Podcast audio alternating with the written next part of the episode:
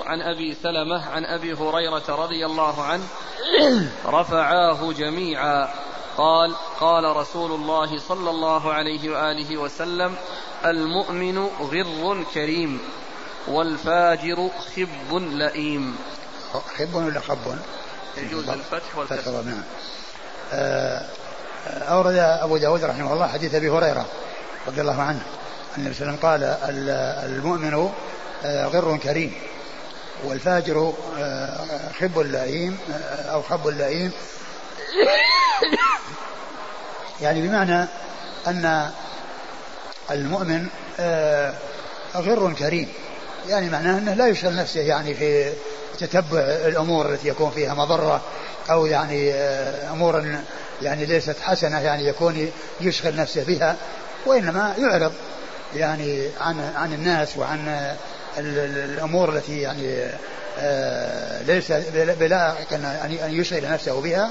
وكريم لأن كرمه هو الذي يدفعه إلى أنه لا يشغل نفسه في مثل هذه الأمور. بعكس بعكس الفاجر فإنه لئيم ولهذا يعني يكون آه، خب أو خب بمعنى أنه آه، يقدم على أشياء يعني فيها فساد وفيها مضرة لأن نفسه تشتهي ذلك وتميل إلى إلى ذلك فيكون لؤمه هو الذي دفعه إلى أن يقدم على يعني آه هذه الأشياء. يعني في أمور محذورة. يعني يشغل نفسه في أمور محذورة وفيها فساد وفيها مضرة ويكون لؤمه سببا في إقدامه.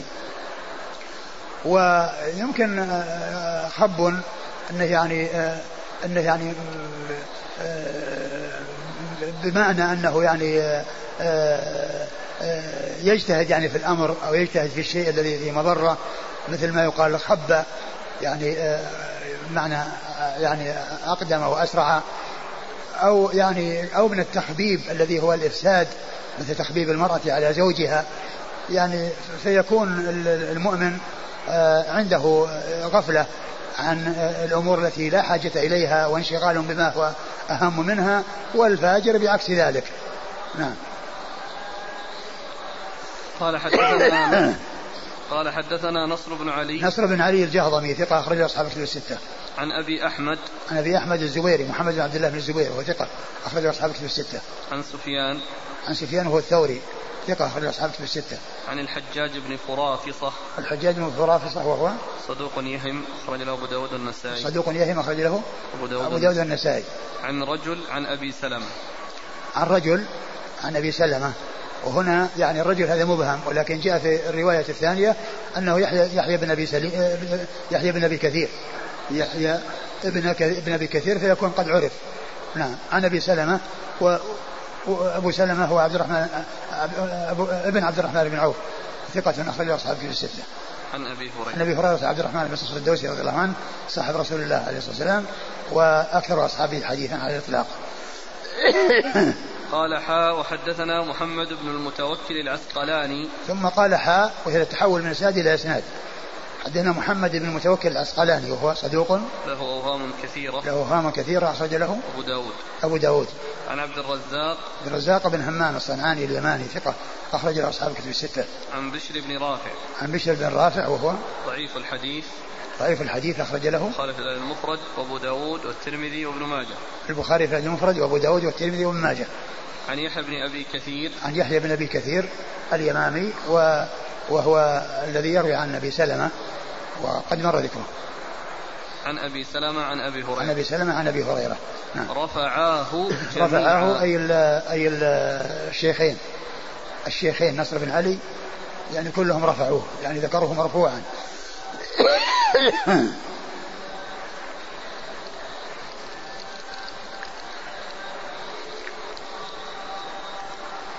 قال حدثنا مسدد قال حدثنا سفيان عن ابن المنكدر عن عروة عن عائشة رضي الله عنها أنها قالت استأذن رجل على النبي صلى الله عليه وعلى آله وسلم فقال بئس ابن العشيرة أو بئس رجل العشيرة ثم قال إذنوا له فلما دخل ألان له القول فقالت عائشة يا رسول الله ألنت له القول وقد قلت له ما قلت؟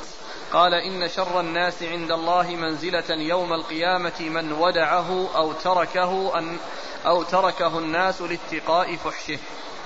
ثم ورد أبو داود حديث عائشة رضي الله عنها أن رجلا استأذن عن النبي صلى الله عليه وسلم فلما سمع باسمه قال بئس آه، بئس رجل العشيرة أو بئس ابن العشيرة. ابن العشيرة. وهذا يعني ذم له. ولما دخل ألان له القول. فلما خرج قالت يا رسول الله إن فلانا قلت فيه كذا وكذا ثم ألنت له, ألنت, ألنت له القول. يعني ما حصل منه يعني شيء يطابق آه الذي قاله عنه في الأول. وإنما يعني ألان له القول. فقال عليه الصلاة والسلام إن شر الناس منزلة عند الله من ودعه الناس أي تركه الناس اتقاء فحشه أو اتقاء شره. يعني إنسان يكون عنده آه، بذاءة في اللسان وعنده يعني تطاول على الناس. فكون الناس يعني يتخلصون منه ولا يدخلون معه يعني في مصادمات وفي لأنه يعني يؤذيهم وقد يعني بذل نفسه للإيذاء. فيكون كون الناس يعني يلينون له القول ويعني لاتقاء شره فإن ذلك أمر مقصود. من بدل من كونه آه، يحصل منهم آه، له أمرا يدفعه إلى أن يتطاول عليهم ويؤذيهم ويسبهم ويفحش في القول فيهم لا شك أن هذا كونه يلين له القول من أجل يتقي شره يعني هذا أمر مقصود حتى يسلم حتى يسلم الناس منه. نعم. قال حدثنا مسدد عن سفيان سفيان هو بن عيينة ثقة أخرجه أصحاب الكتب الستة. عن ابن المنكدر ابن المنكدر هو محمد المنكدر وهو ثقة أخرجه أصحاب الكتب الستة. عن عروة عن عائشة. عن عروة عن عائشة وقد مر ذكرهما. استأذن رجل نعم مبهم غير معين لكن ذكر بعض أهل العلم أو جاء أنه يعني واحد من يعني من من أصحاب النبي صلى الله عليه وسلم. نعم. قال المنذري هذا الرجل هو عيينة بن حصن الفزاري وقيل هو مخرمة بن نوفل الزهري والد المسور. عيينة بن حصن الذي سبق أن مر ذكره قريبا وأن الرسول صلى الله عليه وسلم أعطاه يعني يتألفه على الإسلام وكان حديث عهد بالإسلام و وقيل وقيل مخرمة يعني والد المسور بن مخرمة. وكان يعني عنده يعني شيء من الشدة وشيء من ال وله يعني يأتي ذكره في بعض الأحاديث. الرسول صلى الله عليه وسلم كان يوزع أقبية فجاء يعني يريد أن يكون له نصيب منها هو هو ابنه. فقال لابنه المسور, المسور يعني اذهب يعني خليه يعني يخرج إلي.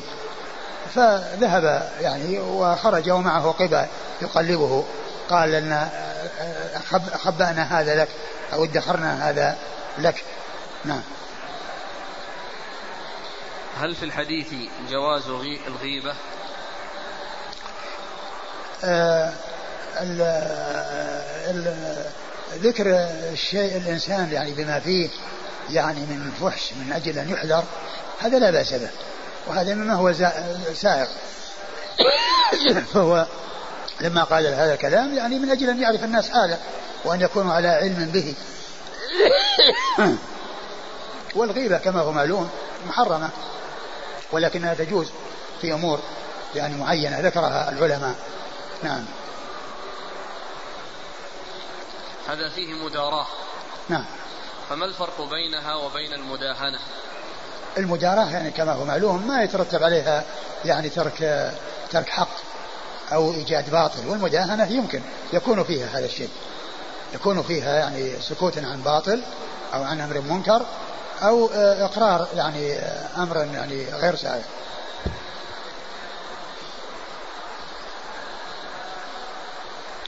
قال حدثنا موسى بن إسماعيل قال حدثنا حماد عن محمد بن عمرو عن أبي سلمة عن عائشة رضي الله عنها أن رجلا استأذن على النبي صلى الله عليه وآله وسلم فقال النبي صلى الله عليه وعلى آله وسلم بئس أخو العشيرة. فلما دخل انبسط إليه رسول الله صلى الله عليه وآله وسلم وكلمه. فلما خرج قلت يا رسول الله لما استأذن قلت بئس أخو العشيرة. فلما دخل انبسطت إليه. فقال يا عائشة إن الله لا يحب الفاحش المتفحش. ثم ورد أبو داود الحديث من طريق أخرى وهو مثل الذي قبله وفيه إن الله لا يحب الفاحش المتفحش. يعني الذي يأتي بالفاحش من القول أو الفحش من الكلام ويواجه به. نعم. قال حدثنا موسى بن إسماعيل. موسى بن إسماعيل التبوذكي ثقة أخرجه أصحابه في الستة. عن حماد. عن حماد بن سلمة بن دينار ثقة أخرجه البخاري تعليقا ومسلم وأصحاب السنن. عن محمد بن عمرو. عن محمد بن عمرو بن علقمة أبو وقاص الليثي صدوق أخرجه أصحاب كتب الستة. عن أبي سلمة عن عائشة. عن أبي سلمة عن عائشة وقد مر ذكرهما. قال حدثنا عباس العنبري قال حدثنا أسود بن عامر قال حدثنا شريك عن الأعمش عن مجاهد عن عائشة رضي الله عنها في هذه القصة. قالت فقال تعني النبي صلى الله عليه وآله وسلم يا عائشة إن من شرار الناس الذين يكرمون اتقاء ألسنتهم. ثم ورد أبو داود حديث عائشة من طريق أخرى. وفيه أن من شرار الناس الذين يتقوا الذين يكرمون الذين يكرمون يكرمون اتقاء ألسنتهم. اتقاء ألسنتهم. يعني ما يكون الإكرام يعني من من من القلب وأن هذا يستحقه وإنما من أجل آه، السلامة من شره وكما يقولون قطع لسانه. يعني بحيث أنه لا يتكلم فيهم بأمر منكر كأن يكون معروفا بالهجو ومعروفا بالإقذاع في القول وفي الكلام. وإذا حصل منهم أن تهاونوا في أمره يعني آه، أنشأ فيهم قصيدة إذا كان شاعرا يعني مقرعا أو تكلم فيهم بكلام بذيء. نعم. قال حدثنا عباس العنبري. عباس بن عبد العظيم العنبري. ثقة أخرجه البخاري تعليقا ومسلم وأصحاب السنن عن أسود بن عامر. عن أسود بن عامر ثقة أخرجه أصحاب الكتب الستة. عن شريك. عن شريك بن عبد الله النخعي الكوفي القاضي وهو صدوق آه، أخرجه البخاري تعليقا ومسلم وأصحاب السنن عن الأعمش. الأعمش مر ذكره؟ عن مجاهد. عن مجاهد بن جبر المكي وهو ثقة أخرجه أصحاب الكتب الستة. عن عائشة وقد مر ذكرها. قال حدثنا أحمد بن منيع قال حدثنا أبو قطن قال أخبرنا مبارك عن ثابت عن أنس رضي الله عنه أنه قال ما رأيت رجلا التقم أذن رسول الله صلى الله عليه وآله وسلم فينحي رأسه حتى يكون الرجل هو الذي ينحي رأسه. وما رأيت رجلا أخذ بيده فترك يده حتى يكون الرجل هو الذي يدع يده. ثم أورد أبو داود حديث أنس بن مالك رضي الله عنه. قال ما رأيت رجلا التقم أذن النبي صلى الله عليه وسلم. يعني معناه أنه يسر يعني يسر في أذنه يعني كلام سر بينه وبينه بمعنى يقرب فمه من أذنه. هذا المسارة والكلام الذي لا يراد أن يسمعه الحاضرون. يعني يقرب يعني فمه من أذنه فيتحدث بينه وبينه. فالرسول صلى الله عليه وسلم آه، يقول أنس انه ما رآه يعني إن رجلا التقم اذنه فالرسول يؤخر رأسه حتى يكون ذلك هو الذي يؤخر فمه. هو الذي يؤخر فمه. لا الرسول صلى الله عليه وسلم يؤخر آه، رأسه وذاك قد مد فمه إلى أذنه. وإنما يبقى صلى الله عليه وسلم حتى يقضي حاجته وحتى ينتهي ثم ذاك يذهب ثم ينحي رأسه. لأنه يعني معناه يميل إليه.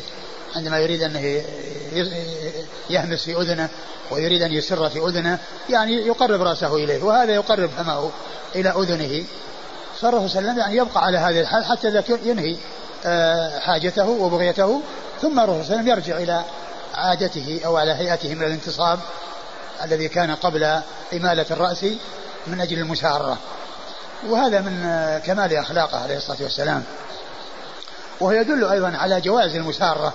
يعني فيما إذا كان الإنسان يعني في مجلس وكان يعني واحد يعني يريد أن يتحدث معه ولا ولا يتمكن من كونه ينفرد به أو يذهب هو في مكان آخر وإنما يعني يسر بينه وبينه فإن ذلك لا بأس به. فإن ذلك لا بأس به ولا مانع منه. والرسول صلى الله عليه وسلم كما في هذا الحديث فعله.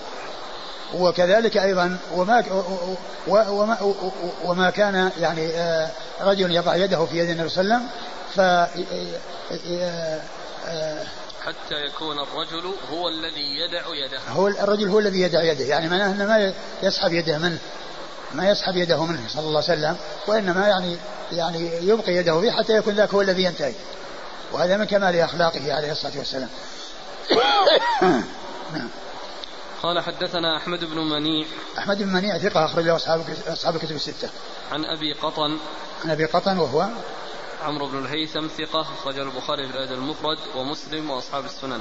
عمرو بن الهيثم أخرجه البخاري في الأدب المفرد ومسلم وأصحاب السنن. عن مبارك عن مبارك بن فضالة وهو صدوق يدلس ويسوي. صدوق يدلس ويسوي أخرج له البخاري تعليقا وأبو داود والترمذي وابن ماجه. البخاري تعليقا وأبو داود والترمذي وابن ماجه. عن ثابت. عن ثابت بن أسلم البناني وهو ثقة أخرجه أصحاب الكتب الستة. عن أنس. عن أنس وقد مر ذكره. صحته. صحيح. ما يضر تدليسه؟ ما أدري يعني الشيخ الألباني صححها بس ما أدري يعني إيش يعني ال يعني له شواهد أو كذا أما أما قضية يعني وضع اليد أو وضع اليد ففيه يعني ما يدل عليه. وأما مسألة الأذن ما, ما أدري. الشيخ ما ضعف الحديث الذي قبله؟ يا عائشة إن من شرار الناس الذين يكرمون نعم اتقاء سنتهم. نعم ضعفه قيل أن مجاهد لم يسمع من عائشة. قيل أن مجاهد لم يسمع من عائشة.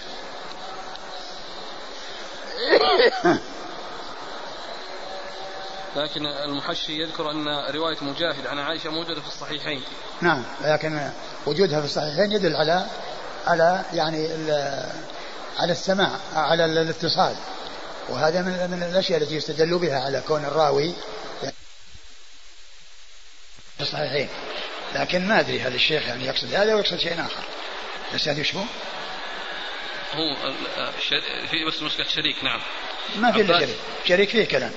أقول شريك. فيه كلام نعم. شريك عن الأعمش عن مجاهد الباقيين كلهم. أقول كلهم يعني أقول لا بأس بهم ما عدا شريك هو الذي فيه الكلام. قال رحمه الله تعالى باب في الحياء. قال حدثنا القعنبي عن مالك عن ابن شهاب عن سالم بن عبد الله عن ابن عمر رضي الله عنهما أن النبي صلى الله عليه وآله وسلم مر على رجل من الأنصار وهو يعظ أخاه في الحياء. فقال رسول الله صلى الله عليه وآله وسلم دعه فإن الحياء من الإيمان. ثم ورد أبو داود باب الحياء. والحياء خصلة كريمة تدفع إلى البعد عن الرذائل وفي فعل الخصال الحميدة. وهذا هو الحياء. المحمود. أما الحياء الذي هو خجل وضعف فهذا غير محمود. يعني مثل الحياء الذي يمنع الإنسان من طلب العلم. يعني ما يطلب العلم مستحيل. فهذا ضعف وليس حياء وغير محمود. وإنما المحمود هو الذي آه، كونه يترك ال ال ال ال ال الأشياء المنكرة والأشياء المستكرهة. يعني آه، حياء من الله عز وجل. هذا وصف محمود. وهو الذي آه، هو من الإيمان. والنبي صلى الله قال دعه فإن الحياء من الإيمان. يعني هذا الذي هو كان يعظ أخاه في الحياء ويوصيه في الحياء وقال دعه فإن الحياء من الإيمان. نعم. والحياء شعبة من شعب الإيمان كما جاء في الحديث الحديث الآخر الإيمان بضع وستون شعبة وبضع وسبعون شعبة. أعلاها قول لا إله إلا الله وأدناها عن طريق والحياء شعبة من الإيمان. نعم. قال حدثنا القعنبي عن مالك عن ابن شهاب عن سالم بن عبد الله. آه، مر ذكر الأولين وأما سالم فهو ابن عبد الله بن عمر بن الخطاب وهو ثقة فقيه أخرجه أصحاب كتب الستة. عن أبيه عبد الله بن عمر رضي الله تعالى عنهما وهو الصحابي الجليل أحد العباد له الأربعة من الصحابة وأحد السبعة المعروفين بكثرة الحديث عن النبي صلى الله عليه وسلم. قال حدثنا سليمان بن حرب قال حدثنا حماد عن إسحاق بن سويد عن أبي قتادة قال كنا مع عمران بن حصين. مع عمران بن حصين رضي الله عنهما وثم بشير بن كعب. فحدث عمران بن حصين رضي الله عنهما قال قال رسول الله صلى الله عليه وآله وسلم الحياء خير كله. أو قال الحياء كله خير. وقال بشير بن كعب إنا نجد في بعض الكتب أن منه سكينة ووقارا ومنه ضعفا فأعاد عمران الحديث وأعاد بشير الكلام. قال فغضب عمران حتى احمرت عيناه. وقال ألا أراني أحدثك عن رسول الله صلى الله عليه وآله وسلم وتحدثني عن كتبك؟ قال قلنا يا أبا نجيد إيه إيه. آه ثم أورد أبو داود حديث عمران بن حصين رضي الله تعالى عنه. رضي الله تعالى عنهما أن أن أنه كان في مجلس وفيه بشير بن كعب. نعم. بشير بن كعب فحدث عن رسول الله صلى الله عليه وسلم أنه قال الحياء كله خير أو خير كله. الحياء كله خير. يعني الحياء المحمود الحياء الشرعي الذي يمنع من من الوقوع في المحرمات ويبعث على الإتيان بالأمور المشروعة والأمور المطلوبة. فقال إن نجد في الكتب أن أن منه سكينة ووقارا وأن منه ضعفا. فعاد عمران بن حسين الحديث. قال الإيمان الحياء خير كله. يعني معناه أن كله خير ما يستثنى من شيء. فعاد بشير الكلام الذي قاله وهو تقسيم الحياء إلى القسمين يعني كما هو كما ينسبه إلى بعض الكتب. وقال يعني أحدثك عن الرسول صلى الله عليه وسلم وتحدثني عن كتبك. يعني وقيل إن إنكاره لكونه يقابل حديث الرسول صلى الله عليه وسلم بكلام آخر. يعني ليس من كلام الرسول عليه الصلاة والسلام. يعني وهو من أخبار الأولين أو من أخبار بني إسرائيل أو من الكتب المتقدمة التي تحكي يعني مثل هذه الأمور. فأنكر عليه آه يعني آه ذلك. قيل أنه أنكر عليه لكونه قابل آه كلام الرسول صلى الله عليه وسلم بكلام غيره. وقيل إنه أنكره من أجل أنه قال لنا في ضعف. وقد قال الحياء خير كله. الحياء خير كله. وهذا يدل على أنه ما فيه استثناء وأنه كله خير. وهذا قسمه إلى ما يكون سكينه وقار وما يكون ضعفا. فإنكاره ويمكن أن يكون من أجل الاثنين لأن الضعف هو الضعف الذي هو خور وهذا لا يقال إنه حياء شرعي. الحياء الذي يمنع أو الذي يحول بين صاحبه وبين تحصيل أمر مقصود وفي أمر يعود عليه بالمنفعة والفائدة الكبيرة هذا ليس هذا ليس من الحياء الشرعي وإنما هذا من الخور ومن الضعف. الضعف وال يعني عدم القوة وعدم الشجاعة. فعاد عليه فقالوا إيه إيه. يعني يعني معناه إنه يكفي وأن يعني إنه يعني ما نعلم عنه إلا خيرا. وقد أبلغت وأديت يعني ما عليك بكونك نبهته. يعني وقيل أنه بدل إيه إنه يعني إنهم قالوا إنه كذا إن ما نعلم عنه إلا خيرا.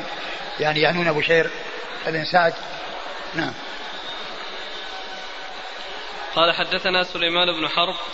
سليمان بن حرب ثقة أخرجه أصحاب كتب الستة. عن حماد. حماد هو بن زيد ثقة أخرجه أصحاب كتب الستة. عن إسحاق بن سويد. عن إسحاق بن سويد وهو؟ صدوق خير البخاري ومسلم وأبو داود النسائي صدوق خير البخاري ومسلم وأبو داود النسائي. عن أبي قتادة. عن أبي قتادة وهو آه بن تميم بن ندير العدوي. تميم بن نذير تميم بن نذير وهو ثقة وقيل له صحبة. ثقة. وقيل له صحبة أخرج له مسلم وأبو داود والنسائي. مسلم وأبو داود والنسائي. عن عمران بن حصين. عن عمران بن حصين رضي الله عنه صاحب رسول الله صلى الله عليه وسلم وكنيته أبو نجيد وحديثه أخرجه أصحاب الكتب الستة.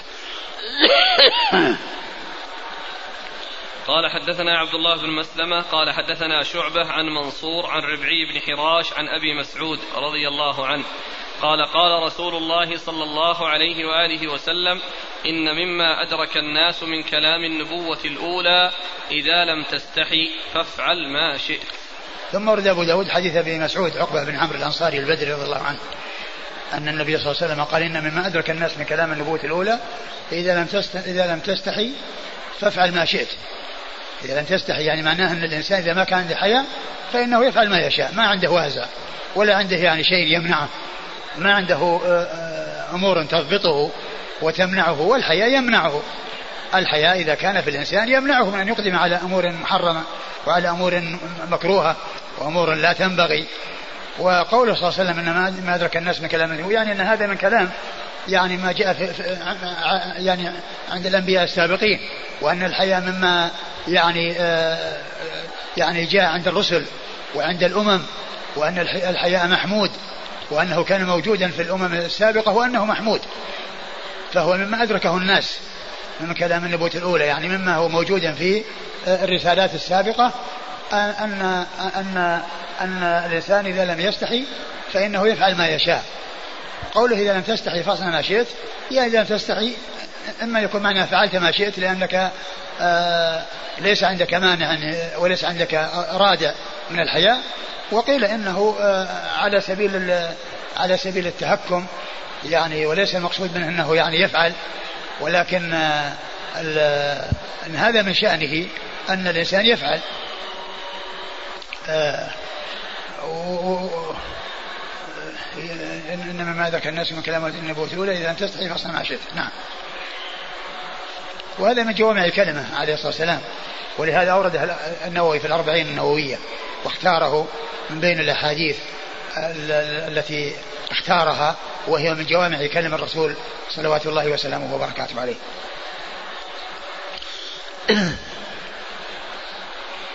قال حدثنا عبد الله بن مسلمة عن شعبة. شعبة بن الحجاج الواسطي وهو ثقة أخرجه أصحاب الكتب الستة. عن منصور. عن منصور بن معتمر الكوفي ثقة أخرجه أصحاب الكتب الستة.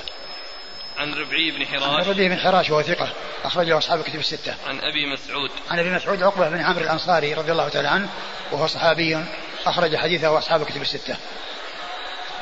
قال رحمه الله تعالى باب في حسن الخلق والله تعالى أعلم وصلى الله وسلم وبارك على عبده ورسوله نبينا محمد وعلى آله وأصحابه أجمعين ونتوقف عن التدريس إلى يوم الجمعة القادم إن شاء الله. جزاكم الله خيرا وبارك الله فيكم ونفعنا الله بما قلتم وشفاكم الله وعافاكم.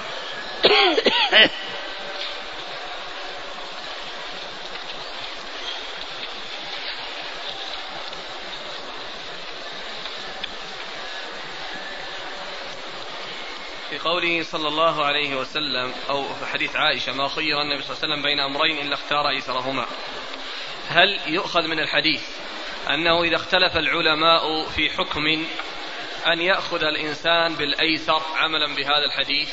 لا ليس ليس هذا مما يدخل تحت الحديث. والإنسان لا يبحث في كلام العلماء ويختار الذي تميل إليه نفسه ويشتهيه وإنما عليه إذا كان عنده علم ومعرفة أن يبحث حتى يصل إلى ما هو الراجح. وإذا كان ليس عنده علم ومعرفة فإنه يسأل شخصا يثق بعلمه ودينه ثم يأخذ بكلامه. ولا يستفتي أناسا متعددين من أجل أن يتخير في الفتاوى التي يحصلها من هذا وهذا فيبحث عن الشيء الذي يعتبر أيسر. بل عليه إن كان عنده علم أن يبحث حتى يصل إلى معرفة الحق ويأخذ به وإن كان غير متمكن فإنه يسأل من يثق بعلمه ودينه ويأخذ به ولا يكثر الأسئلة من أجل أن يتخير. نعم.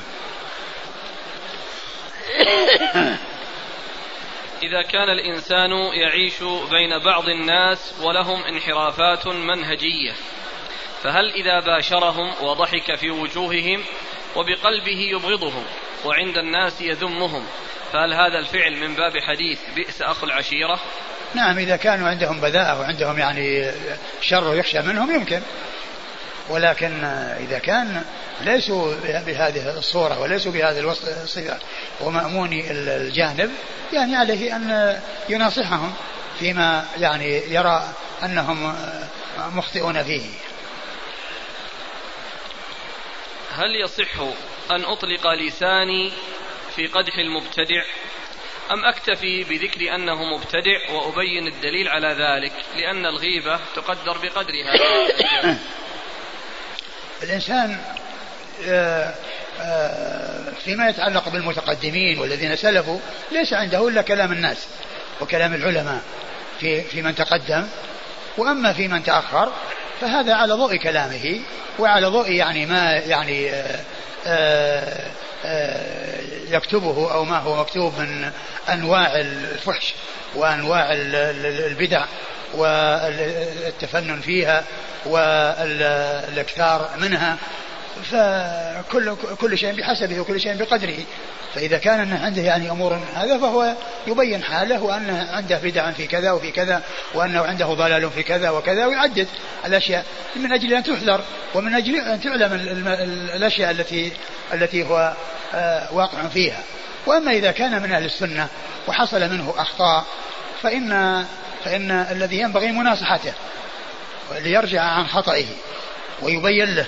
يعني وجه الصواب يعني آه، في ذلك.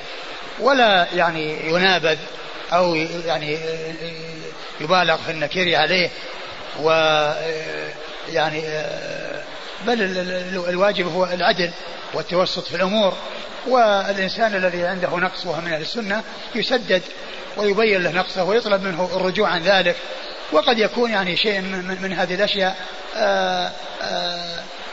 قد تكون يعني حصلت سبق لسان أو حصلت يعني منه يعني وهو ذاهل يعني عنها ولو نبه عليها تنبه يعني أحوال الناس يعني كما هو معلوم في الكلام تختلف لأن الإنسان قد يصدر منه كلام لا سيما إذا كان يتكلم وليس الكلام محرر يعني كلمة ما يقع على ما هي على باله ويكون يعني مثلا هو غلطان فيها وليس مصيبا فيها ولكن لو نبه عليها تنبه ولو ذكر إياها تذكر بأن هذا غلط وبادر إلى تلافيه وتداركه. نعم. هل ثبت عن عمر بن الخطاب رضي الله عنه قوله إنا لنبش في وجوه قوم وقلوبنا تلعنهم؟ لا أدري. إذا ترك أحد الشر حياء من الناس هل يعد هذا من الإيمان؟ لا.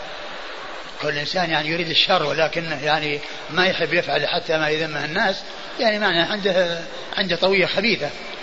وأنه يعني معناه آه إذا تمكن من أن يصل إلى الشر والناس ما يرونه ما يقصر في ذلك لأنه يخشى الناس ولا يخشى الله.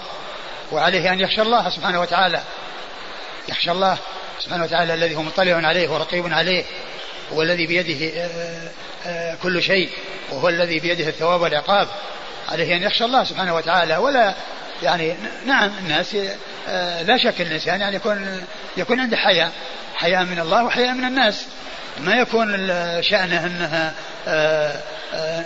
ما عنده إلا الناس. يعني إذا سلم من من الناس ومن كلام الناس لا يبالي بل هناك شيء أعظم من هذا وفوق هذا وهو اطلاع الله عز وجل عليه ومراقبته له فعليه أن يكون متقيا لله عز وجل في جميع أحواله وأن يترك الشر من أجل أنه شر طاعة لله عز وجل ورغبة في الثواب من الله سبحانه وتعالى.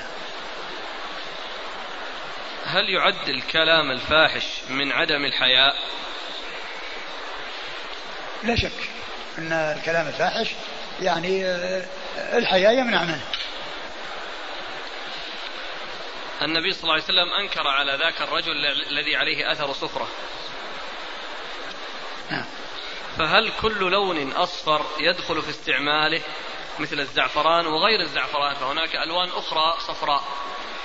لا هو هو ال هو ال ال الزعفران والعصفر والزعفران يعني ما ما يعني يستعملهما.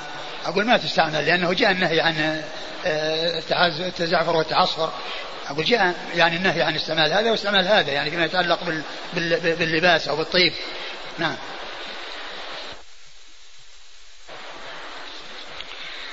يقول السائل فضيلة الشيخ زوجة فقدت زوجها منذ ستة عشر عاما.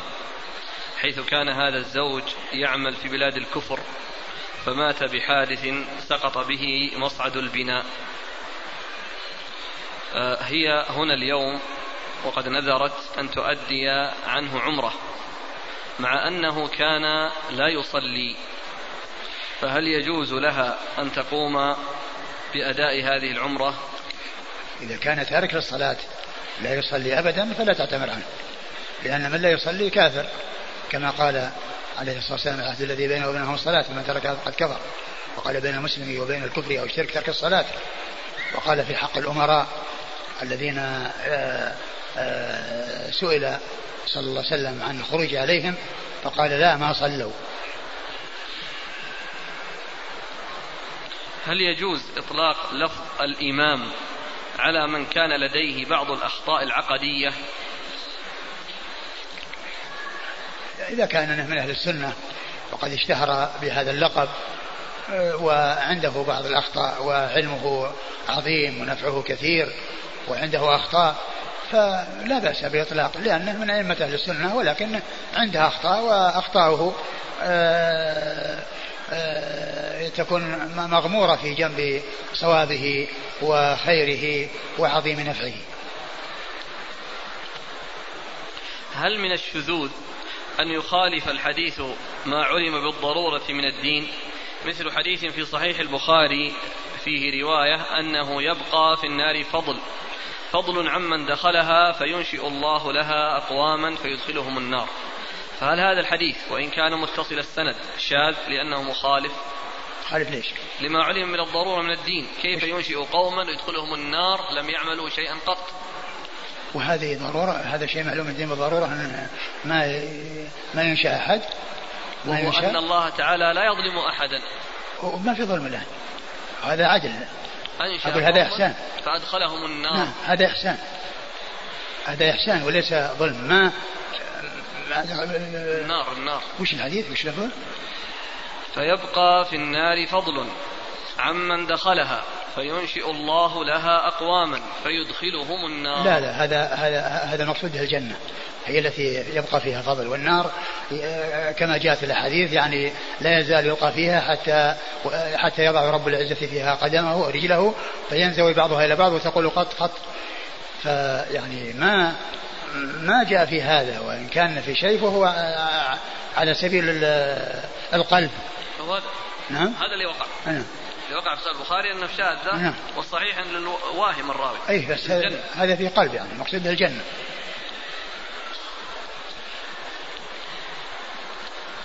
إذا وجدنا حديثا إسناده ضعيف ولكن الحديث المروي له شواهد تقويه. فهل نقول أن هذا الحديث حديث صحيح؟ أو نقول سنده ضعيف ومعناه صحيح؟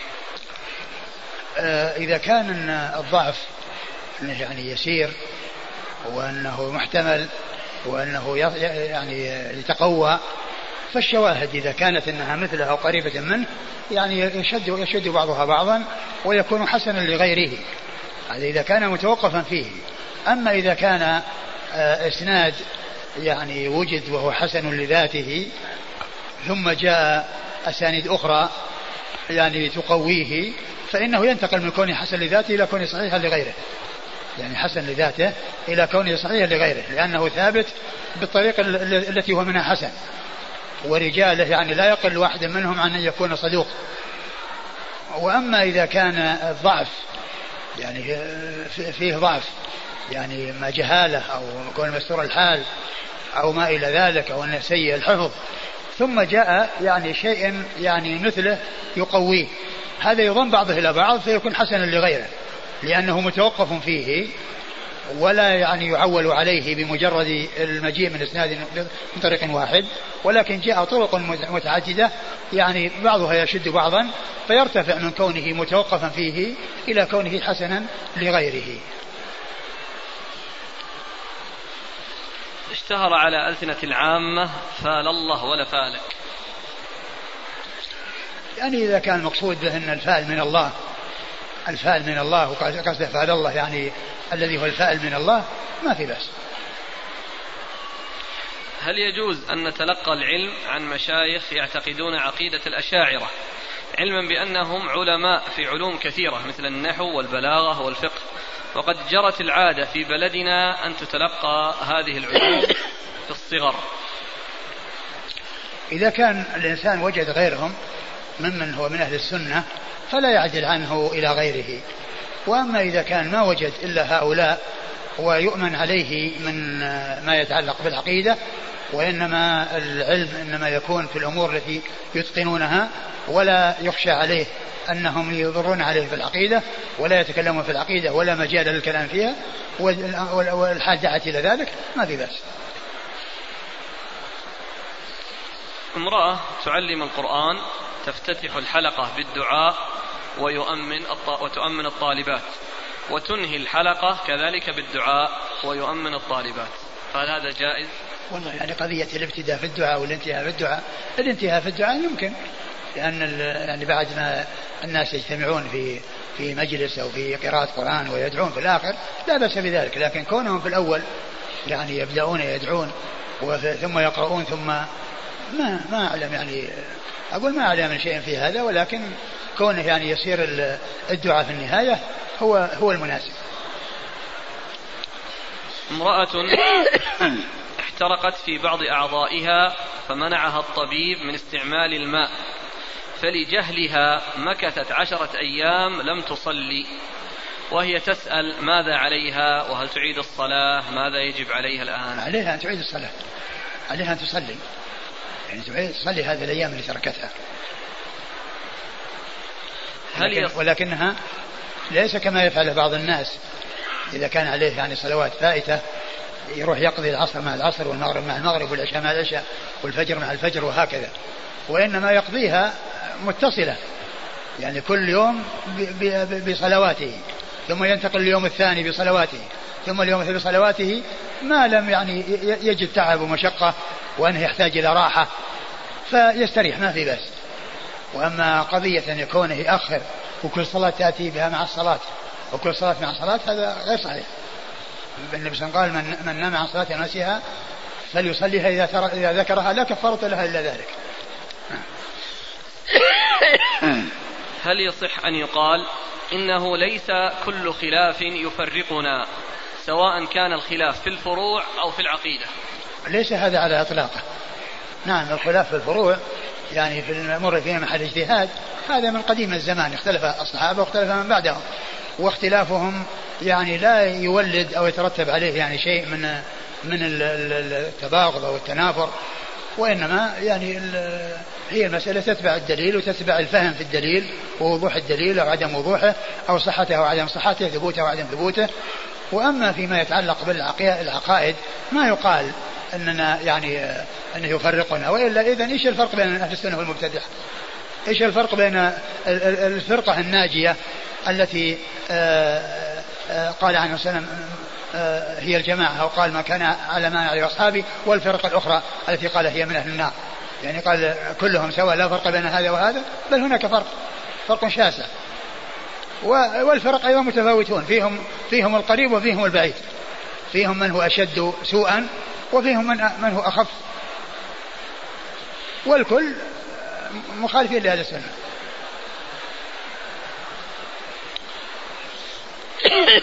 يقول نرجو من فضيلتكم حل هذه المشكلة وهي أني عندما أزور بعض أرحامي وأقاربي أجد عندهم التلفاز وفي بعض الأحيان يحتوي هذا الجهاز على موسيقى فإذا أمرتهم بإغلاقه لا يرضون.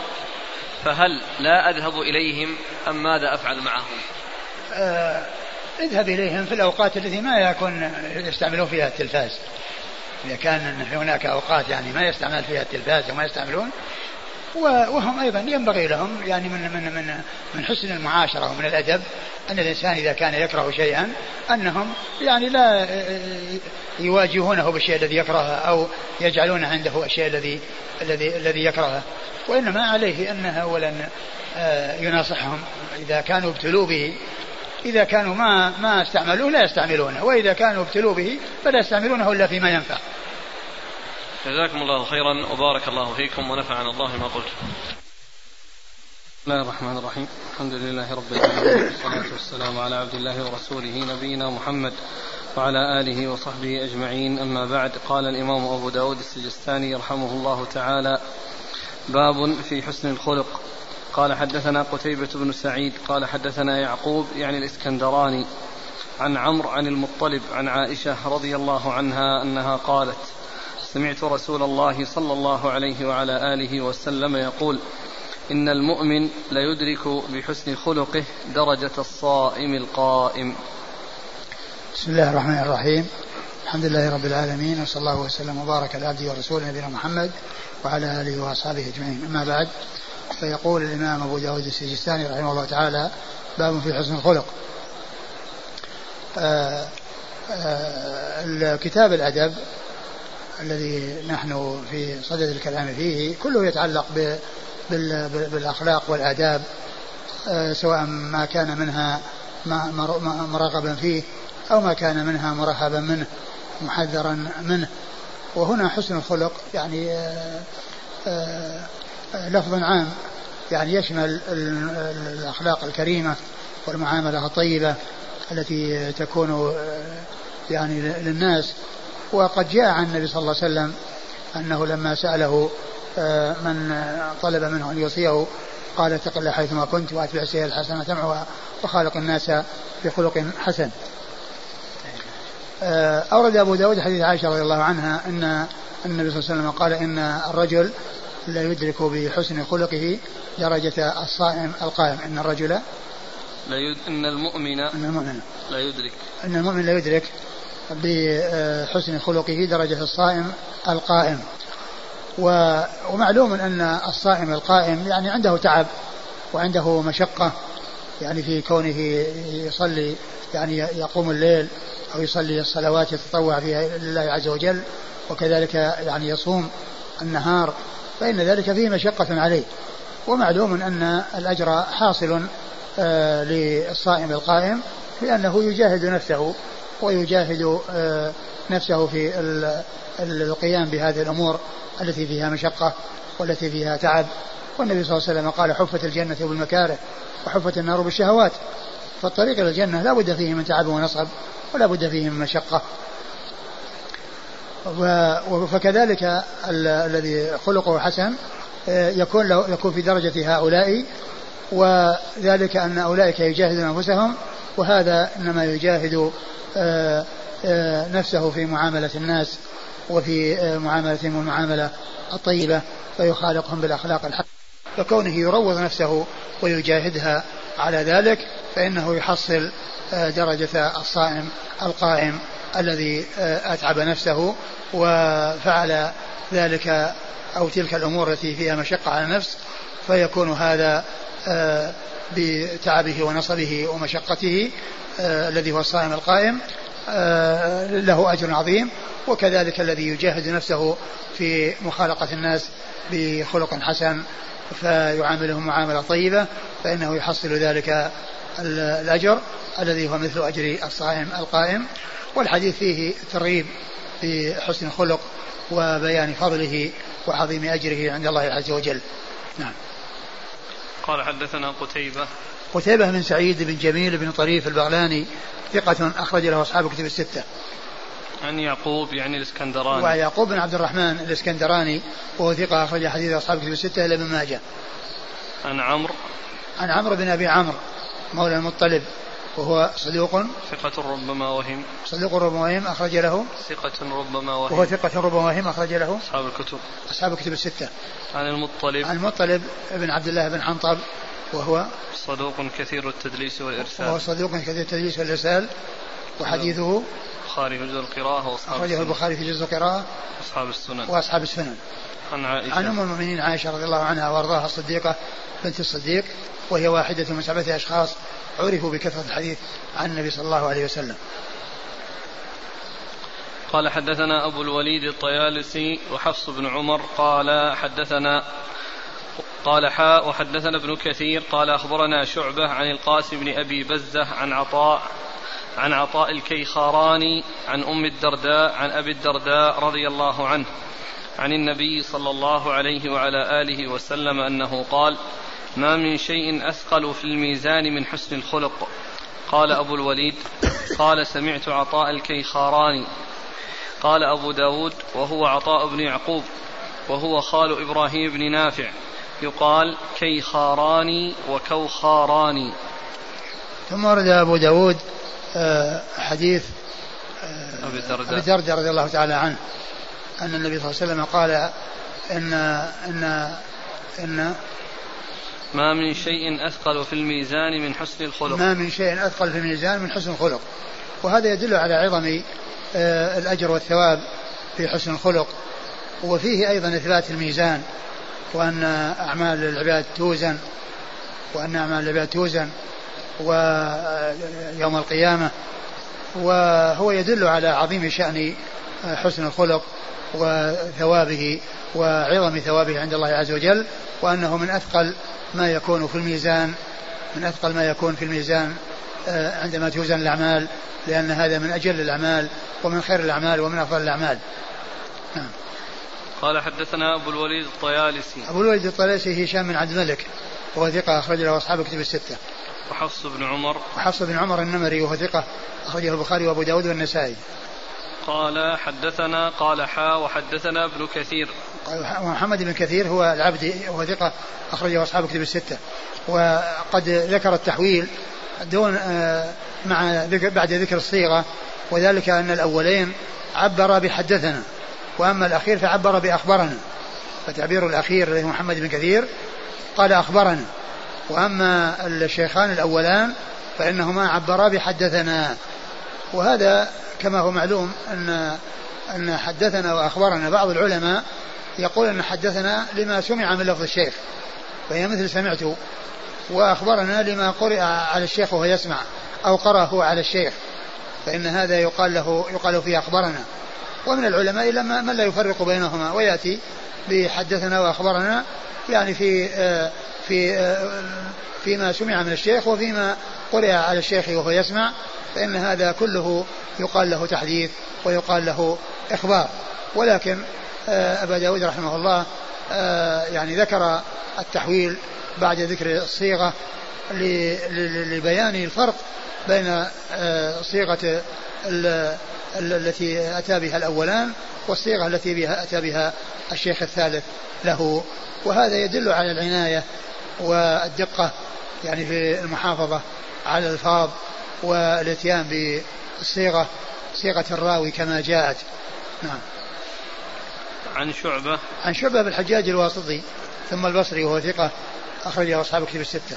عن القاسم بن أبي بزة. القاسم بن أبي بزة ثقة أخرجه أصحاب كتب الستة. عن عطاء الكيخاراني عن عطاء الكيخاراني وهو ثقة أخرجه البخاري في الأدب المفرد وأبو داود والترمذي ثقة أخرجه البخاري في الأدب المفرد وأبو داود والترمذي عن أم الدرداء. عن أم الدرداء وهي هجيمة وهي تابعية ثقة أخرج حديثها أصحاب الكتب الستة. وأم الدرداء آه، الصحابية هذه آه، اسمها خيرة وليس لها رواية ليس لها رواية وإنما الرواية هي لأم الدرداء الصغرى التي هي تابعية واسمها هجيمة وحديثها وهي ثقة أخرج حديثها أصحاب الكتب الستة. عن أبي الدرداء وهو عويمر رضي الله عنه وهو صحابي أخرج حديثه أصحاب الكتب الستة. قال أبو الوليد قال سمعت عطاء الكيخاراني. قال أبو الوليد قال سمعت عطاء لأن لأن بين القاسم بن أبي بزة يعني أبو الوليد قال سمعت في روايته عن عطاء. وأما رواية الشيخ من هو الثاني؟ حفص بن عمر. وأما رواية حفص بن عمر فإنه قال عن عطاء. عن عطاء نعم. قال أبو داود وهو عطاء بن, ابن يعقوب. وهو قال أبو داود هو عطاء بن يعقوب. وهو عطاء بن يعقوب. وقيل هو عطاء بن, بن نافع. وعطاء بن نافع هو الذي له رواية يعني في يعني عند أبي داود. وأما عطاء بن يعقوب فما رمز له التقريب إلا لمسلم ليس له رواية عند أبي داود. وهو خال إبراهيم بن نافع يقال كيخاراني وكوخاراني. يعني أن أن هذه النسبة يقال تقال بالياء وبالواو الكيخراني والكوخراني الكيخراني والكوخراني يقال هكذا ويقال هكذا. فإذا جاء الكيخراني أو الكوخراني فهو شيء واحد. نعم. يقول السائل أليس التوحيد هو أثقل في الميزان من حسن الخلق؟ معلوم أن أن أصل الإيمان يعني هو الأساس وكل شيء تابع له. وقد مر أو جاء في بعض الأحاديث الحمد لله آه، آه، آه، كلمتان حبيبتان الرحمن ثقيلتان في الميزان وكذلك حديث والحمد لله تملأ الميزان. فالتوحيد لا شك أنه هو الأساس وهو الذي به تميز المسلم من الكافر وبه صار من أهل الإيمان.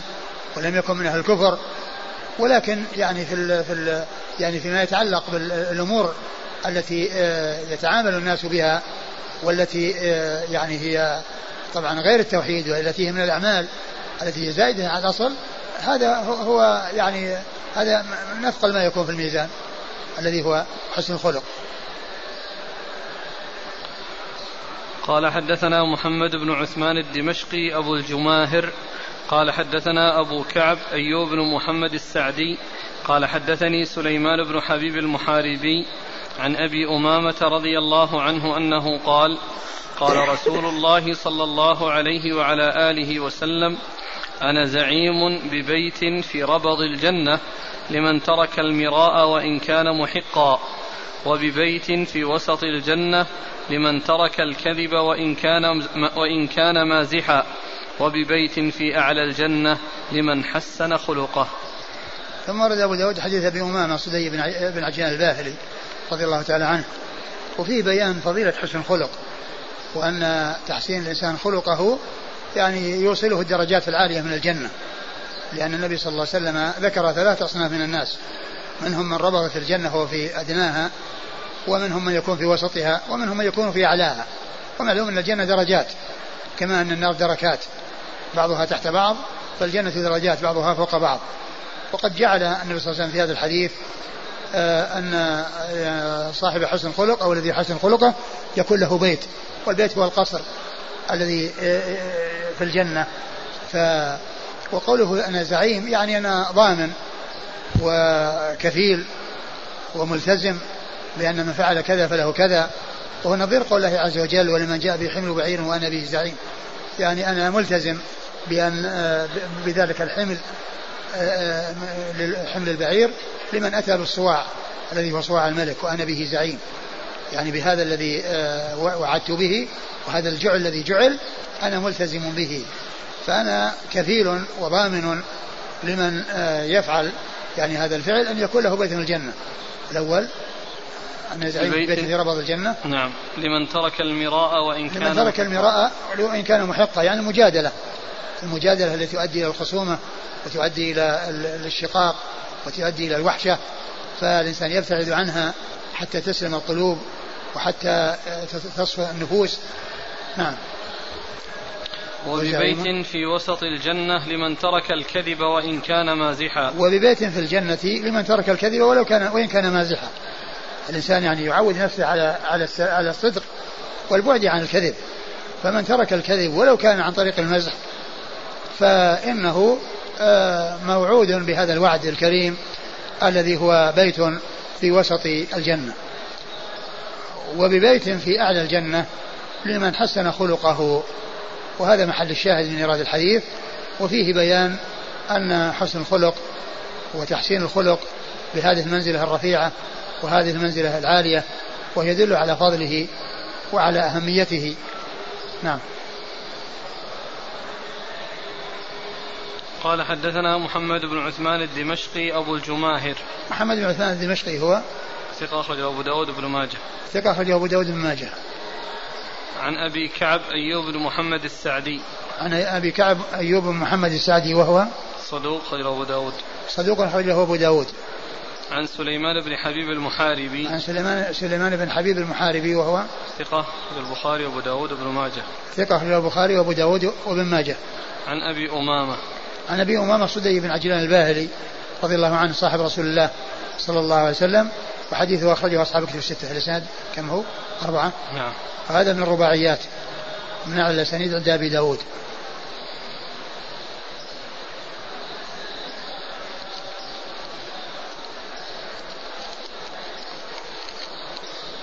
يقول السائل ما هو عدد درجات الجنة؟ الله أعلم. وهل يعني الرد حصرها أقول حصرها الله تعالى أعلم به نعم. وهل الرد على المبتدعة من الجدال المنهي عنه؟ لا ليس من الجدال المنهي عنه بل هذا من الواجب من الواجب الذي لا بد منه وهو أن الحق أن الباطل إذا ظهر لا بد أن يبين بطلانه حتى يعني يندحر يعني صاحب الباطل وحتى يظهر الحق لأهل الحق الرد على أهل البدع وعلى أهل الأهواء والبيان يعني ما عندهم من الباطل. ليس هذا من الجدال من المراء المنهي عنه وإن هذا مأمور به. الباطل إذا ظهر لابد أن يظهر الحق. بل نقذف بالحق على الباطل فيدمغه فإذا هو زاهق. نعم. هل فيه في الحديث دليل على جواز الكذب حال المزاح إلا أنه خلاف الأولى لا؟ ما ما, يدل على على الجواز. لكن هذا يبين أنه يعني حتى في هذه الأمور التي الناس يتساهلون فيها هو لا يتساهل فيها. قال حدثنا أبو بكر وعثمان ابن أبي شيبة. قال حدثنا وكيع عن سفيان عن معبد بن خالد عن حارثة بن وهب رضي الله عنه. أنه قال قال رسول الله صلى الله عليه وعلى آله وسلم لا يدخل الجنة الجواظ ولا الجعظري قال والجواظ الغليظ الفظ. ثم أورد أبو داود هذا الحديث حارثة حارثة حديث حارثة بن وهب. وهب بن حارثة رضي الله عنه. حارثة بن وهب. حارثة؟ نعم ابن وهب. حارثة بن وهب رضي الله عنه. أن النبي صلى الله عليه وسلم قال لا يدخل الجنة الجواظ ولا الجعظري الجعظري والجواظ هو الفض الغليظ. الفض الغليظ الذي عنده فظاظة وعنده غلظة وعنده قسوة وجفاء والجعظري قيل هو فسر بعدة تفسيرات.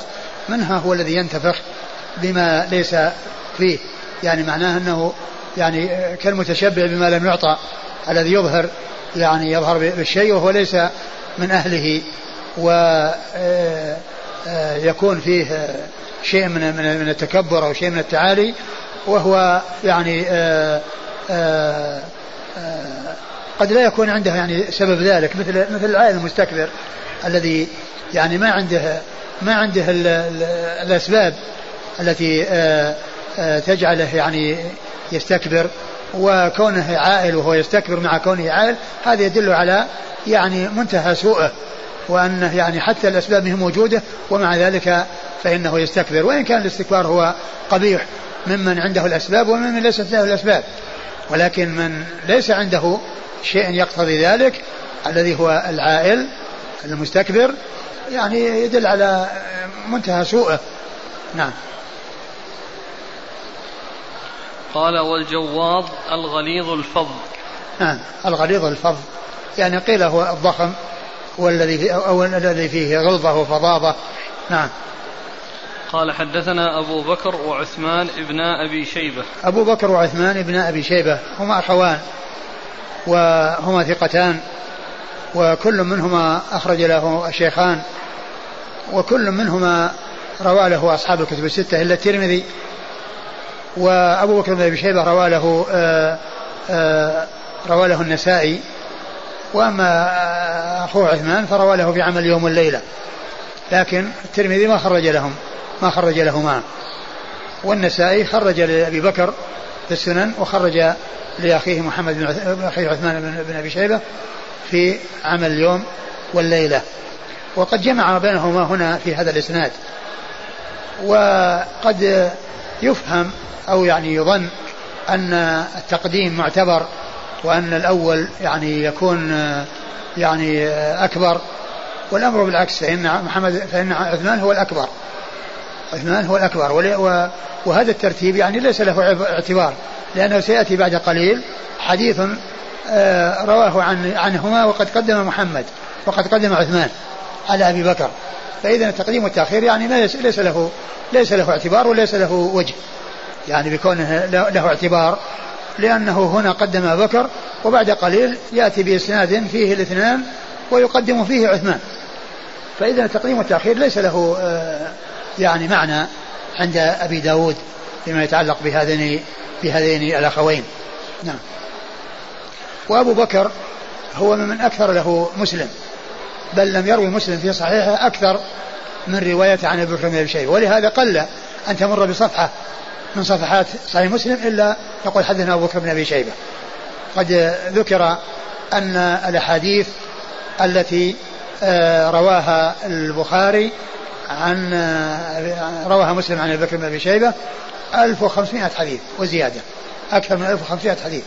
فهو أكثر آه، شيوخ مسلم رواية عنه. أي مسلم أكثر ما يروي عن من الشيوخ إنما هو عن أبي بكر ابن أبي شيبة. وبالنسبة لرواية البخاري ومسلم وعدد الأحاديث التي عند البخاري ومسلم يعني هناك كتاب آه، آه، آه، كتاب ينقل عنه الحافظ بن حجر في آخر كتاب تهذيب التهذيب. يعني عندما ينقل يعني عن رجل من شيوخ البخاري ومسلم يذكر عن كتاب ينقل عن كتاب اسمه زهرة الزهرة. وقال قالت الزهرة آه، أخرج له البخاري كذا وأخرج له مسلم كذا. يعني عدد الحديث له عند البخاري كذا وعدد الحديث له عند مسلم كذا.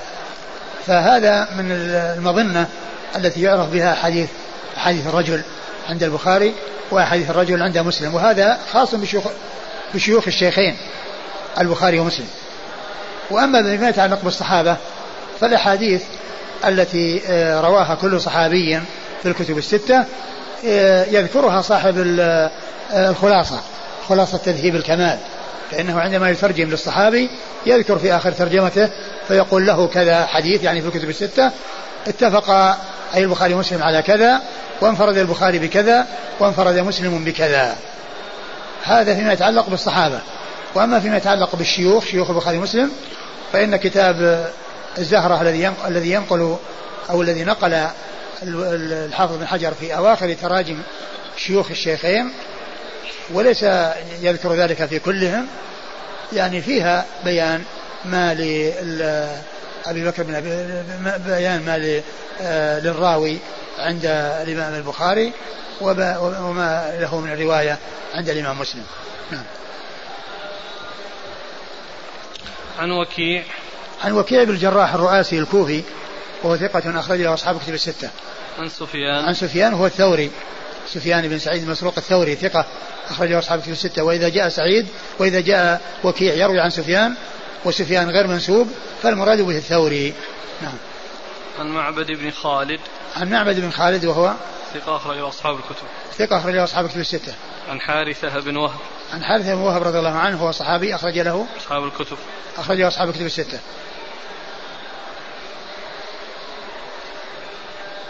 قوله لا يدخل الجنة. النفي هنا. لا يدخل الجنة يعني من أهل العلم من قال أن أحاديث الوعيد تبقى على يعني على هيبتها وعلى رهبتها ليحصل الانزجار عنها وألا يشتغل يعني بتأويلها وتفسيرها. ومن أهل العلم من فسرها حتى لا يقال آه، بأن بأن هذا يعني يعني مما يستدل به الخوارج والمعتزلة على أن على أن أصحاب الكبائر أنهم مخلدون في النار وأنهم لا يدخلون الجنة وأنهم من أهل النار أبدا وأنهم لا يدخل الجنة. ففسره بعض العلم أنهم لا يدخلونها في أول من دخلها. وليس معنى ذلك أنهم لا يدخلونها أبدا لأن الجنة التي لا يدخلها أبدا أحدهم الكفار. وأما غير الكفار فلا بد من دخولهم الجنة. ومن دخل النار من أهل المعاصي مهما بلغت تلك المعاصي وهي دون الشرك فإنه لا بد من خروجهم من النار وإدخالهم الجنة. فإذا من العلماء من رأى أن لا يتعرض لها بتفسير وأن تبقى على رهبتها وهيبتها ومنهم من قال إنها تفسر بأن المقصود بأنه لا يدخلونها في أول الأمر مع من يدخلها من أول وهلة ومعنى ذلك أنهم يبقون في النار فترة. يعذبون في النار ثم يخرجون منها ويدخلون الجنة. نعم قال رحمه الله تعالى باب في كراهية الرفعة في الأمور. قال حدثنا موسى بن إسماعيل قال حدثنا حماد عن ثابت عن أنس رضي الله عنه أنه قال كانت العضباء لا تسبق فجاء أعرابي على قعود له فسابقها فسبقها الأعرابي. فكأن ذلك شق على أصحاب رسول الله صلى الله عليه وعلى آله وسلم. فقال حق على الله عز وجل ألا يرفع شيئا من الدنيا إلا وضعه. ثم ثم ورد أبو داود باب في كراهية. كراهية الرفعة في الأمور. كراهية الرفعة في الأمور يعني أمور الدنيا في الأمور الدنيوية. وأما الأمور الأخروية فالرفعة فيها مطلوبة والاشتغال فيها مطلوب والمنافسة فيها مطلوبة وإنما يكون ذلك في أمور الدنيا لأن الرفعة في أمور الدنيا ليست هي المعتبرة وإنما المعتبر هو الرفعة في أمور الآخرة.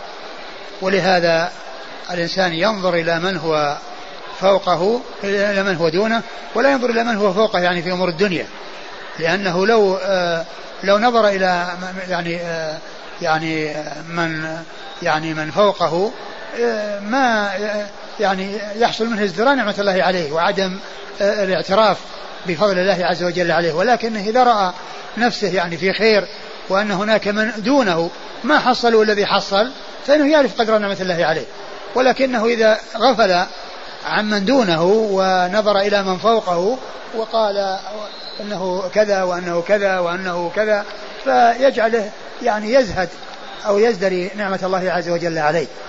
فبالنسبة لأمور الآخرة لا بد فيها من من المنافسة ولا بد فيها من الجد والاجتهاد ولا بد فيها من بذل الوسع وهذا أمر مطلوب. وهذا أمر أمر مطلوب لكن على وجه يكون على وجه لا يحصل معه ملل أو يحصل معه انقطاع.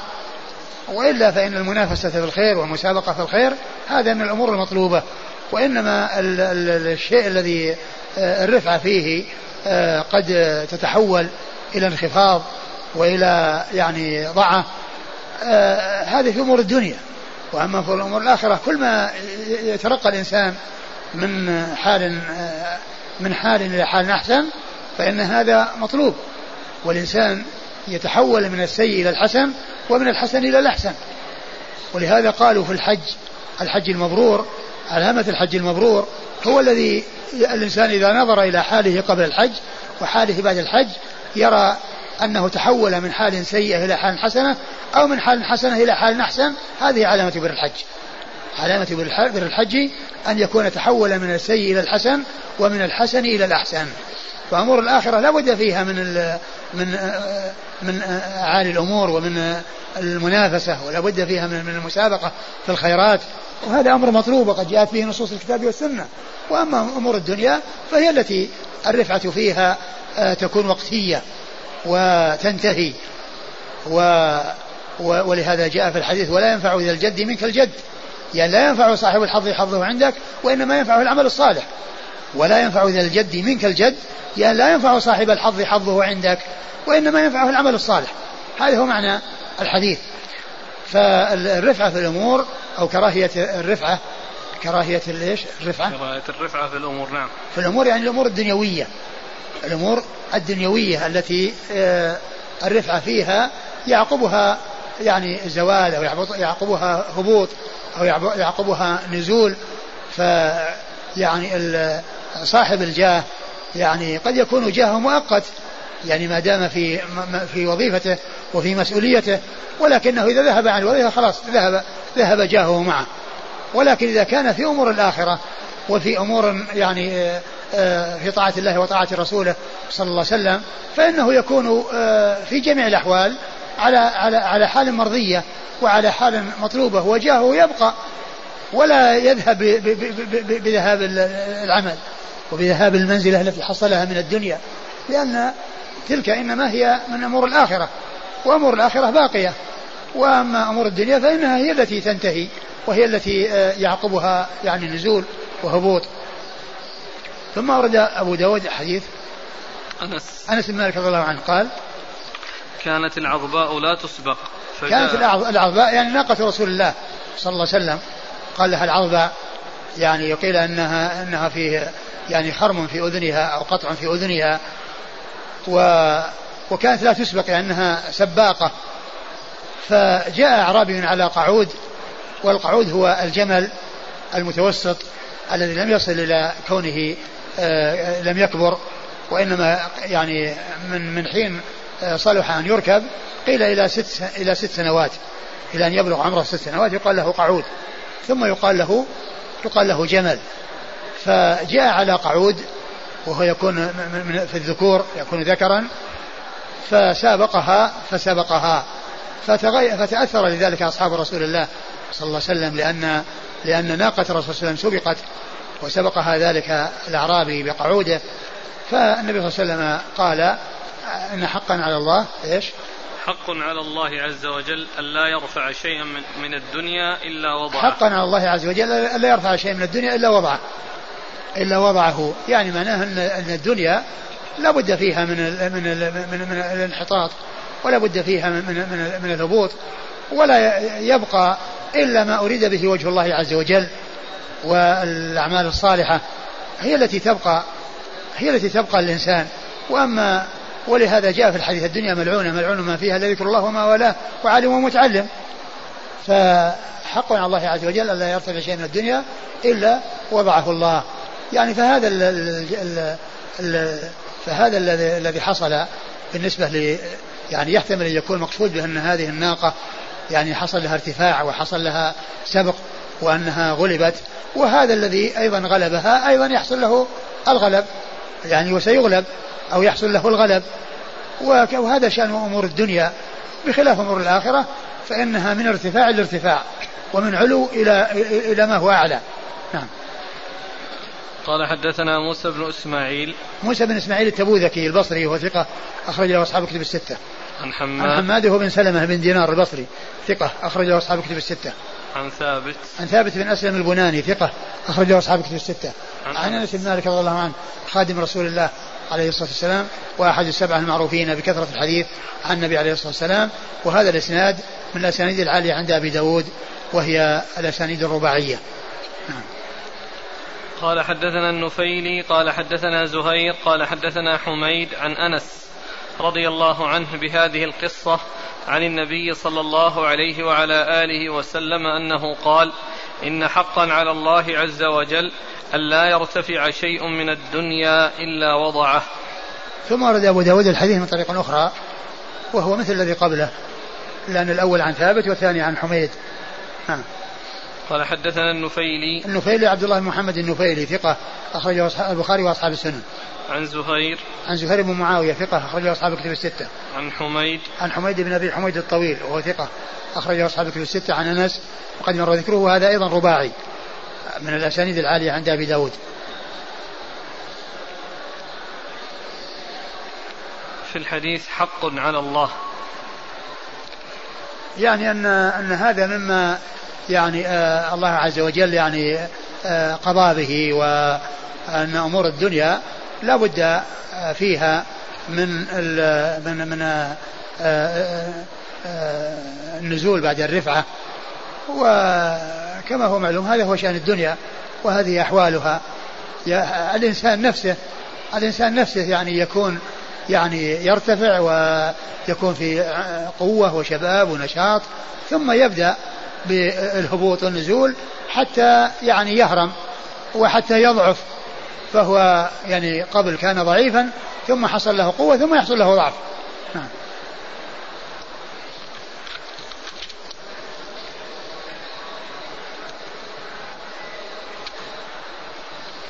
لأن هنا في الشرح يقول حق على الله أي جرت عادته غالبا. وفي الحديث الثاني إن حقا على الله تعالى أي أمرا ثابتا عليه. يعني الله عز وجل قضى بهذا وأن هذا يكون وأن هذا يحصل. نعم. قال رحمه الله تعالى باب في كراهية التمادح. قال حدثنا أبو بكر بن أبي شيبة قال حدثنا وكيع قال حدثنا سفيان عن منصور عن إبراهيم عن همام أنه قال جاء رجل فأثنى على عثمان رضي الله عنه في وجهه فأخذ المقداد بن الأسود رضي الله عنه ترابا فحثى في وجهه وقال قال رسول الله صلى الله عليه وآله وسلم إذا لقيتم المداحين فاحثوا في وجوههم التراب. ثم أورد أبو داود باب في كراهية التمادح. نعم. باب في كراهية التمادح. والمقصود ذلك المدح. الذي يكون بغير حق أو يعني يحصل به آه، تضرر الممدوح وذلك بكونه آه، يؤثر ذلك فيه فيتأثر وقد يزهو ويتكبر أو يترفع. وأما المدح يعني آه، بالحق يعني في من أجل أن يعني يتبع الإنسان ومن أجل أن يوافق الإنسان على ما هو عليه من الخير وعلى ما فيه من الأعمال الطيبة فإن هذا لا بأس به. آه، بشرط أن لا يحصل هناك ضرر يعني على الإنسان كون الإنسان يذكر يعني بخير من أجل الاقتداء به ومن أجل الترغيب وحفز الهمم على أن يعني يكونوا مثله وأن يتابعوه. ولهذا الرسول صلى الله عليه وسلم لما جاء ذلك الرجل الذي آه، أتى بصرة وقد حث على الصدقة كبيرة قال من سن في الإسلام سنة حسنة فله أجرها وأجر من عمل بها وهذا يعني مدح لهذا الشخص الذي سبق إلى الخير واقتدى به الناس وتابعوه. فإذا كان المدح يعني لا يحصل ورائه مضرة وإنما المقصود منه الفائدة والمصلحة وأن يقتدى به ويتسابه ويذكر ويثنى عليه ويمدح بما هو يمدح الإنسان بما هو فيه من أجل أن آه، يتابع فإن هذا أمر مطلوب لا بأس به. وفي ذلك تنبيه وحفز للهمم إلى أن يكون المخاطبون مثل آه، ذلك الذي مدح وأثني عليه. أما إذا كان آه، لأمور دنيوية ولطلب حظوظ دنيوية أو يكون بغير حق. فإن هذا يعني غير محمود وغير مذموم وهو مذموم. وقد أورد آه، أبو داود رحمه الله حديث. مقداد بن حديث مقداد بن مقداد بن عام مقداد المقداد بن الأسود. ابن الأسود رضي الله تعالى عنه أن رجلا يعني آه، مدح عثمان رضي الله تعالى عنه وكان المقداد حاضرا فأخذ يعني ترابا وحثاه يعني عليه وقال الرسول قال إذا رأيتم الداحين فاحثوا في وجوههم التراب والمقداد رضي الله عنه فهم من الحديث أنه على ظاهره. ومن أهل العلم من قال إن المقصود من ذلك أنه ليس له إلا الخيبة وأن المادح يعني من أجل الدنيا أو من أجل حظوظ دنيوية لا يحصل إلا الخيبة. وأنه لا يعني يعطى شيئا بسبب مدحه إذا مدح من أجل الدنيا فإنه لا يعطى ولا يستحق أن يعطى شيئا. والمقصود من ذلك مثل مثل قوله العاهر الحجر. ويعني آه، آه، في قصة الزاني وأنه لا يحصل ولدا بسبب زناه الولد للفراش وللعاهر الحجر. يعني فيكون المقصود ذلك أن له الخيبة. ثم قوله يعني أنه حثى في وجه التراب ليس المقصود من ذلك أنه آه، يحثوه على وجهه بحيث يعني يدخل في عينيه وإنما في جهته وفي اتجاهه. وليس المقصود ذلك أنه يصيب به عينيه ويصيب به يعني وجهه وإنما حثاه في وجهه يعني في في جهته. نعم. قال حدثنا أبو بكر بن أبي شيبة عن وكيع عن سفيان عن منصور. منصور بن معتمر ثقة أخرجه أصحاب الكتب الستة. عن إبراهيم. إبراهيم بن يزيد بن قيس النخعي وهو ثقة فقيه أخرجه أصحاب الكتب الستة وهو الذي إذا جاء ذكره مطلقا مهملا في كتب الحديث وكتب الفقه. المقصود إبراهيم النخعي. هذا هو الذي إذا جاء غير منسوب قال إبراهيم كذا قال فلان كذا يعني غير منسوب سواء كان في في الأسانيد أو في أو في المت أو, أو, في الفقه فإن مقصود إبراهيم النخعي لأنه هو المشهور في الفقه وفي الحديث. المشهور في الفقه وفي الحديث. نعم. عن همام. عن همام منبه عن همام. وهو وهو ثقة أخرج له. عن همام. عن همام. وجدته همام بن الحارث النخعي. عن همام الحارث. م. همام الحارث. نعم. آه، وهو ماذا قال فيه؟ ثقة أخرج أصحاب الكتب. ثقة أخرج أصحاب الكتب الستة. عن المقداد بن الأسود. عن المقداد بن الأسود رضي الله عنه هو صحابي أخرجه أصحاب الكتب الستة. يسأل السائل يقول ما المراد بالأمر هنا فحث؟ إرشاد. أقول إرشاد. قال حدثنا أحمد بن يونس قال حدثنا أبو شهاب عن خالد الحذاء عن عبد الرحمن بن أبي بكرة عن أبيه رضي الله عنه. أن رجلا أثنى على رجل عند النبي صلى الله عليه وعلى آله وسلم فقال له قطعت عنق صاحبك ثلاث مرات. ثم قال إذا مدح أحدكم صاحبه لا محالة فليقل إني أحسبه كما يريد أن يقول ولا أزكيه على الله. ثم ورد أبو داود آه، حديث آه، أبي بكر. أبي, آه، أبي بكر رضي الله عنه نفيع بن الحارث رضي الله تعالى عنه أن النبي صلى الله عليه وسلم أن رجلا مدح رجلا عند النبي صلى الله عليه وسلم فقال قطعت عنق صاحبك. يعني أنك أهلكته. لأن قطع العنق يعني يكون به الهلاك. هلاك الإنسان إذا قطعت عنقه فإنه يهلك ويموت. فكذلك الإنسان إذا مدح يعني آه، مدحا يعني قد يلحق به ضررا فإنه آه، قد يصيبه الهلاك بذلك بمعنى أنه يعني الهلاك المعنوي. يعني فكما أن الهلاك الحسي يكون بقطع الرأس فكذلك أيضا يكون بمدحه بحيث يعني يصيبه غرور أو يصيبه يعني آه يعني ضرر بسبب هذا المدح. ثم قال إذا مدح أحدكم صاحبه لا محالة فليقل إني أحسبه. كما يريد أن يقول ولا أزكيه على الله. يعني إذا أراد الإنسان يمدح أخاه لا محالة إذا, إذا كان لابد من المدح. إذا كان لابد من المدح فليقل أحسبه كما يريد أن يقول أحسبه يعني كذا وكذا. يعني الشيء الذي يريده أو يريد أن يصفه به يقول أحسبه كذا وكذا. يذكر الصفات التي هي فيه ثم يقول أحسبه كذا وكذا. كما يريد أن يقول المقصود بها الأشياء التي يريد أن يقولها في الثناء عليه. ولا أزكي على الله أحدا. يعني هكذا يظهر لي والناس لهم الظاهر وقد تكون البواطن بخلاف ذلك.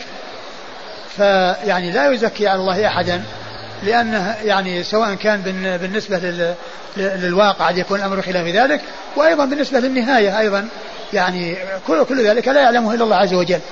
وهو الذي يعلم أن المدح يكون في محله وأن يكون في غير محله يعني في فيما يتعلق بالواقع وأيضا يعني فيما يتعلق بالنهاية.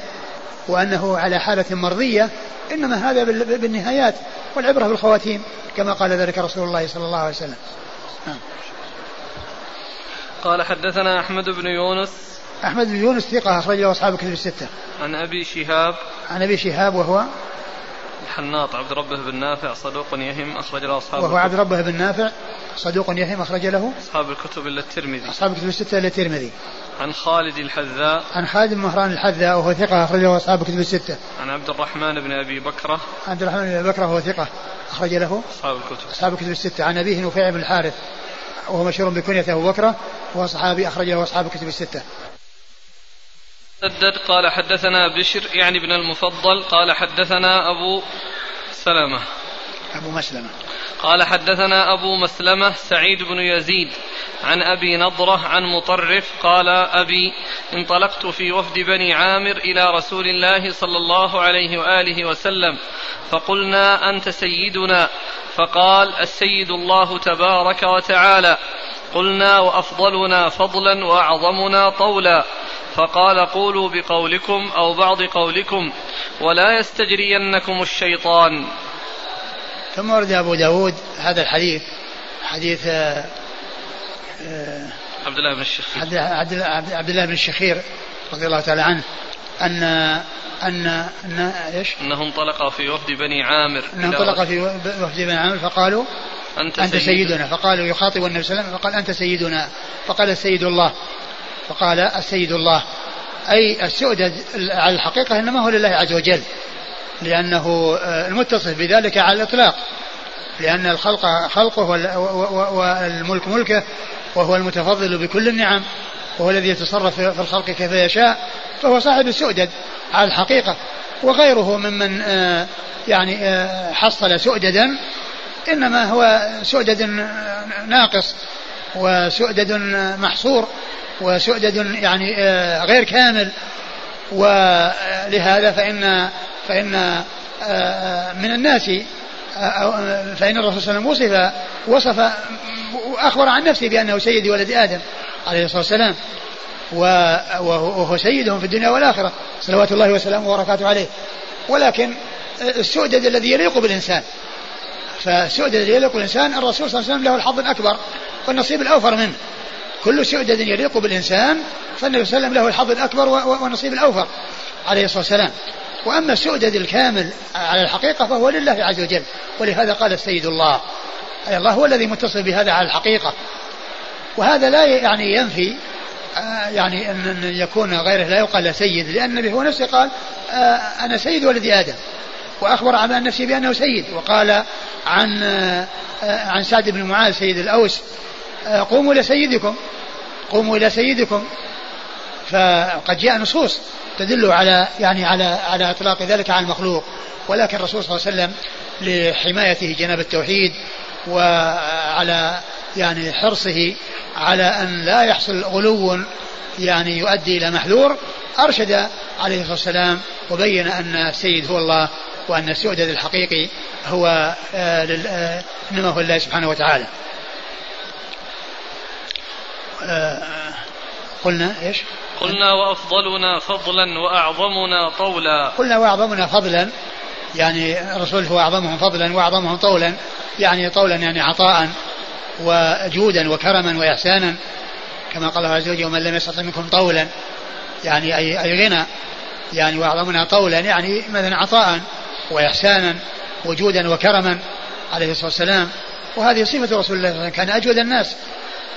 كان أصلا أجود الناس وكان أجود ما يكون في رمضان حين يلقاه جبريل فيدارسه القرآن قال رسول الله صلى الله عليه وسلم حين يلقاه جبريل فيدارسه القرآن أجود بالخير من الريح المرسلة صلوات الله وسلامه وبركاته عليه. أيوة نعم. قال قولوا. قولوا بقولكم أو بعض قولكم. قال قولوا بقولكم أو بعض قولكم. يعني قولوا بقولكم القول الذي يعني ليس فيه محذور والشيء الذي آه يعني آه المناسب. ومما هو مناسب ما أرشد إليه النبي صلى الله عليه وسلم حيث قال لا تظنوني كما أطرت النصارى بن إنما أنا عبد فقولوا عبد الله ورسوله. ولهذا فإن من أحسن ما يضاف إلى النبي صلى الله عليه وسلم وما يوصف به النبي صلى الله عليه وسلم أن يقال إنه عبد الله ورسوله. أن يقال إنه عبد الله ورسوله. فهو عبد لا يعبد ورسول لا يكذب بل يطاع ويتبع.